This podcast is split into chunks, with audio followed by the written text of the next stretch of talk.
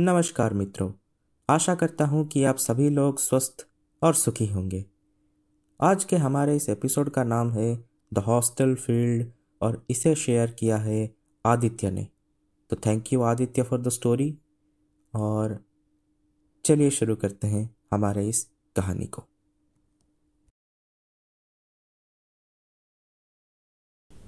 यह कहानी तब की है जब आदित्य स्टैंडर्ड एट्थ में पढ़ते थे।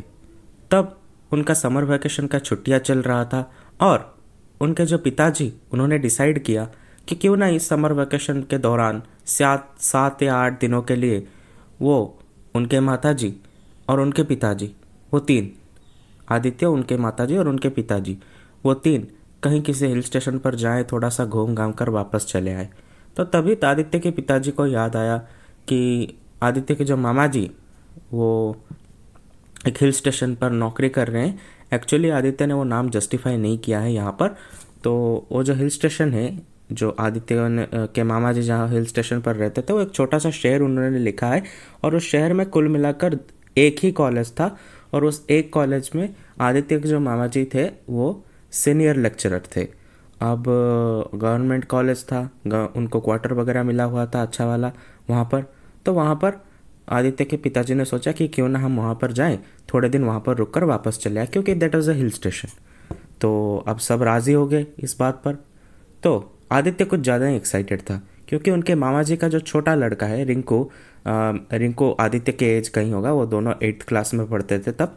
तो रिंकू, वो उसका बहुत अच्छा दोस्त था, उसका भाई भी था, और टाइम टू टाइम ये दोनों फ़ोन पे बहुत बातें भी करते थे तो आदित्य बहुत ज़्यादा एक्साइटेड था। तो अब दो या तीन दिनों के बाद उनके जो पेरेंट्स थे, वो आदित्य को लेकर वहाँ पर पहुँच गए। तकरीबन बारह तेरह घंटे की सफ़र रही होगी, उसके बाद वो वहाँ पर पहुँच गए।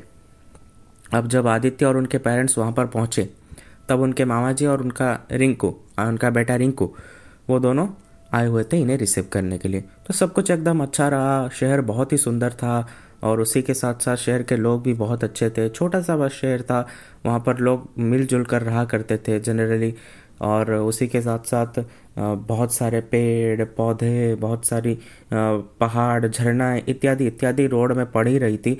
तो आदित्य इन सभी को बहुत एंजॉय कर रहा था और जब वो आके उनके मामा जी के घर पहुँचे मामा जी के क्वार्टर पहुँचे, तब आदित्य और रिंकू ये दोनों आपस में खेलने लगे, बातें करने लगे।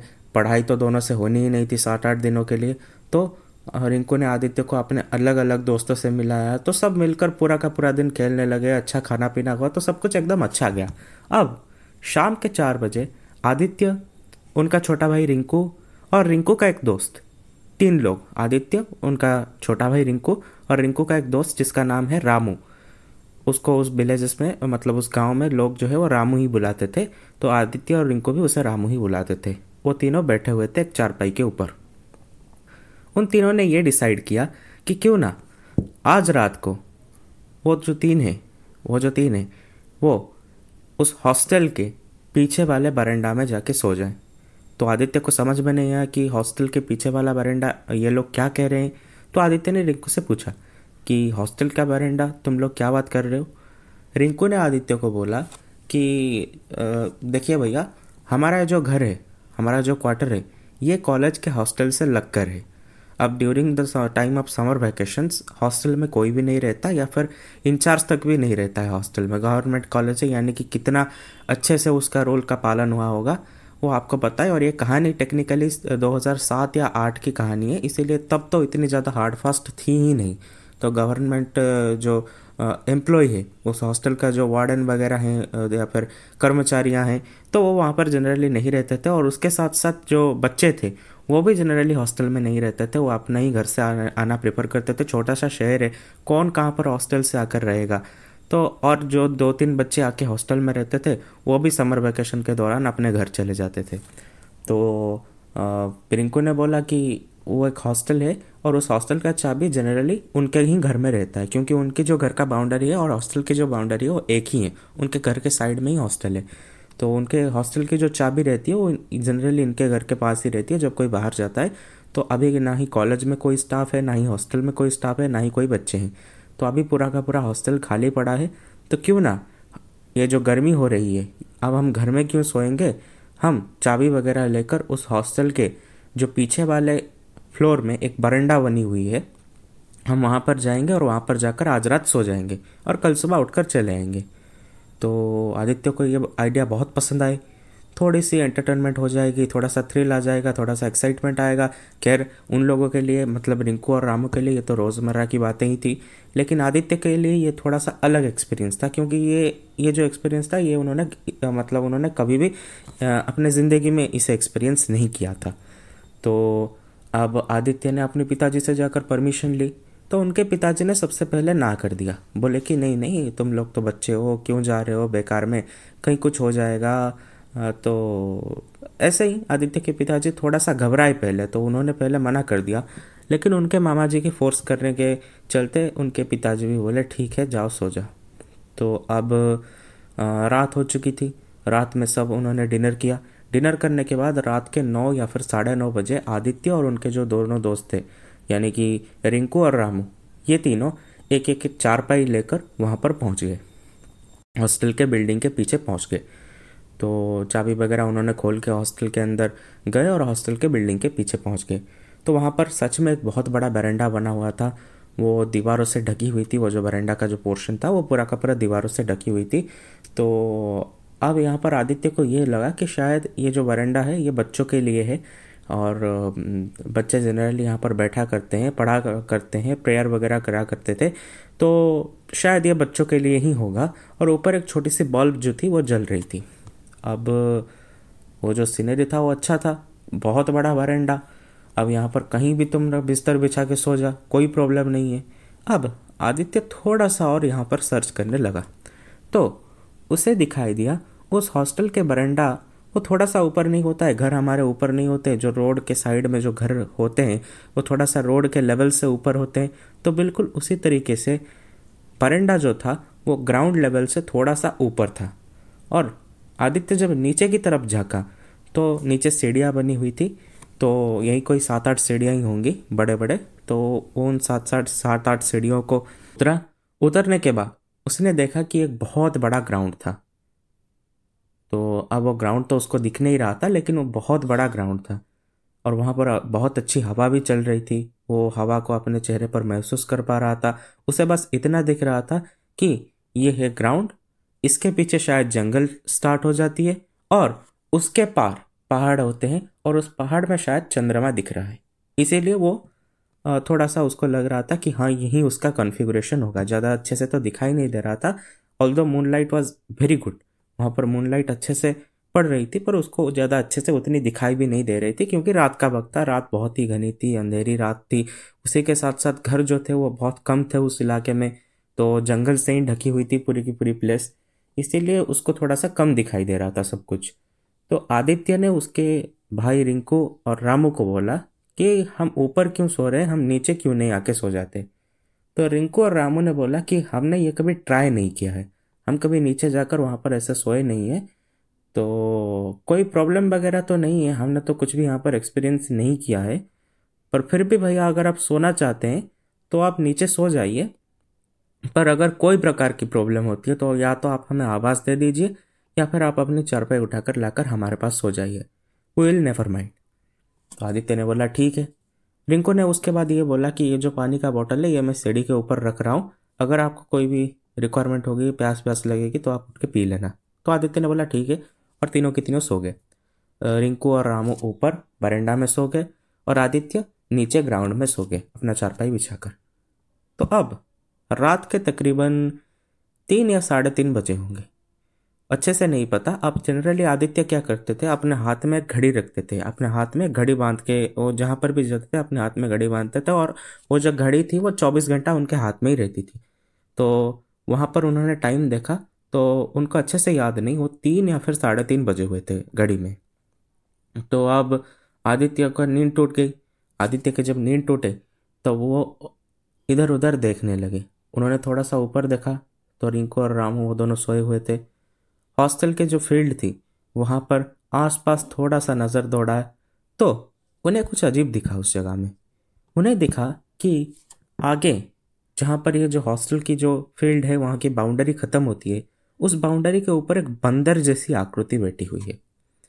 अब ये जो आदित्य थे, ये घबरा गए कि यार, ये बंदर यहाँ पर क्या कर रहा है? वो भी रात को। तो आदित्य ने थोड़ा सा मतलब झिझका और झिझकने के बाद वो उस बंदर को ऑब्ज़र्व करने लगे कि यार, ये बंदर करता क्या है? तो अचानक शायद बंदर ये भाव गया कि कोई उसे देख रहा है। आदित्य उसे देख रहे हैं। इसीलिए वो तुरंत एक्शन किया। आदित्य को लगा कि ये चला जाएगा, लेकिन वो जाने के बदले आदित्य के पास धीरे धीरे धीरे धीरे आने लगा। अब ये देखकर आदित्य बहुत घबरा गए तो उन्होंने बिस्तर से उठना चाहा, लेकिन तभी वो बंदर वहाँ पर रुक गया और रुककर साइड में बना हुआ एक नारियल का पेड़ था, एक बहुत बड़ा नारियल का पेड़ था। वो शायद लाइट की स्पीड से उस नारियल के पेड़ के ऊपर चढ़ गया। क्योंकि आदित्य को बहुत तेज़ी से दिखाई दिया कि वो बंदर बहुत तेज़ी से भागकर उस नारियल के पेड़ के ऊपर चला गया। अब आदित्य थोड़ा सा और गौर से देखने लगे कि यार ये नारियल के पेड़ के ऊपर बंदर है भी या नहीं तो उन्हें जनरली कुछ दिखाई नहीं दिया। और आदित्य को लगा कि शायद वो जो अंधेरा है, इसी के कारण वो बंदर दिखाई नहीं दे रहा है। वो पति वत्ती के भी मतलब साइड में छुपा होगा या फिर उस नारियल पेड़ से बाहर निकल गया होगा, कहीं भाग गया होगा। अब आदित्य यही सोचकर उनके बेड में वापस सोने लगे।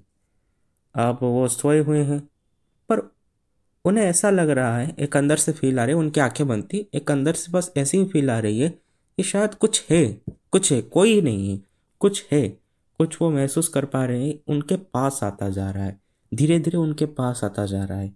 वो जो ठंडी हवा अपने अराउंड महसूस कर पा रहे थे, वो अब थोड़ा सा कम हो रहा है, क्योंकि शायद कोई उनके पास आ रहा है।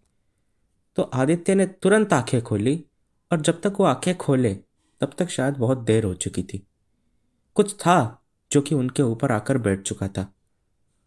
वो उनके छाती के ऊपर बैठ चुका था और कंटिन्यूसली आदित्य का गला धीरे धीरे धीरे धीरे दबा रहा था।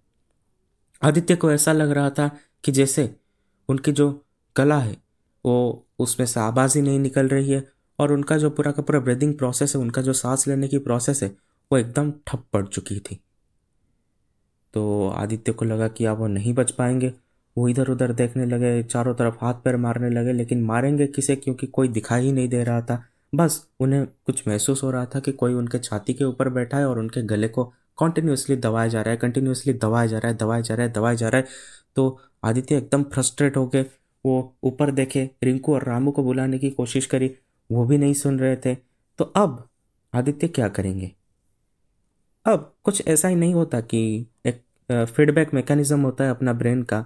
कि अगर कहीं पर संकट आती है कहीं पर दुर्विधा आती है तो हम ऑटोमेटिकली भगवान का नाम लेने लगते हैं। और ये बात मेरे साथ बहुत होती है कि अगर आ, मैं सोया हुआ हूँ रात में और अंधेरे के कारण मुझे डर वगैरह लगाई देता लगता है तो मैं तुरंत आँखें खोलता हूँ देखता हूँ तो आसपास कोई नहीं है। तो मैं आँखें बंद करके हनुमान चालीसा गाने लगता हूँ या फिर किसी और भगवान की जाप करने लगता हूँ और सो जाता हूँ। तो जनरली यही फीडबैक मैकेनिज्म शायद आदित्य के मन में तभी आया और उन्होंने हनुमान चालीसा मनीमन गाना स्टार्ट कर दिया। श्री गुरु चरण सरोज रज निज मन मुकुर सुधारी बरनो रघुबर विमल जशो जो दायक फलचारी इस तरीके से उन्होंने गाना स्टार्ट कर दिया। और जब थोड़ी सी पंक्ति ही गाए थे हनुमान चालीसा के वो तब अचानक उन्हें लगा कि कोई उन्हें छोड़ के चला गया। अचानक से ये फीलिंग आई। तो वो सांस लेने लगे। तो कई टाइम हो चुके थे उन, उन्होंने सांस भी नहीं ली थी। तो वो बहुत तेज़ी तेज़ी से सांस लेने लगे। अब उनके सांस लेने की जो आवाज़ थी, वो आवाज़ से ही रिंकू और रामू, वो दोनों उठ गए। यानी कि वो कैन इमेजिन कि वो कितनी तेज़ी से सांस अंदर ले रहे थे। तो अब वो आके पूछे कि भैया क्या हो गया? तो आदित्य ने उन्हें बता दिया कि क्या हुआ था, क्या नहीं हुआ था, सब कुछ। तो अब ये सब सुनकर रिंको ये बोलने लगा आदित्य को कि भैया, यहाँ पर पहले भी कोई लोग, कुछ लोग थे जो कि आके सोए थे और उनका यही मानना था कि यहाँ पर कुछ पैरानॉर्मल उन्होंने एक्सपीरियंस किया है। तो हमें यह बात कुछ कंफर्म तो नहीं थी we can't tell with absolute surety लेकिन शायद इस फ़ील्ड में कुछ है। आदित्य एकदम घबरा गए। उन्होंने बोला कि नहीं नहीं, आप इस फ़ील्ड में नहीं सोया जाएगा, ऊपर चलो, वहाँ पर सोते हैं। तो आदित्य ऊपर चले गए उनके साथ, उस बरेंडा के ऊपर, और वहाँ पर तीनों के तीनों सोने लगे। सुबह हुई, आदित्य वापस आ गए अपने मामा जी के घर में, क्वार्टर में। उसके बाद वो उस जगह पर छः से सात दिनों तक रहे और उन छः से सात दिनों तक रात जब होती थी, रात के नौ बजे के बाद सुबह के छः बजे या फिर सात बजे तक वो उनके घर से बाहर ही नहीं निकलते थे। अब ये शायद उनके मन में एक फोबिया होगा। तो आपको इसके बारे में क्या लगता है? आप हमारे कमेंट्स में बताइए कि क्या ये कुछ अलग एक्सपीरियंस था या फिर क्या ये एक स्लीप पैरालिसिस एक्सपीरियंस था कि ये क्या फिनोमिनन थी इसके बारे में। तो ये मेरा ज़िंदगी का पहला एपिसोड है और अगर आप यहाँ तक सुन रहे हैं तो आपका बहुत बहुत धन्यवाद। तो मिलते हैं हम एक और नए रोमांचक एपिसोड में। तब तक के लिए नमस्कार।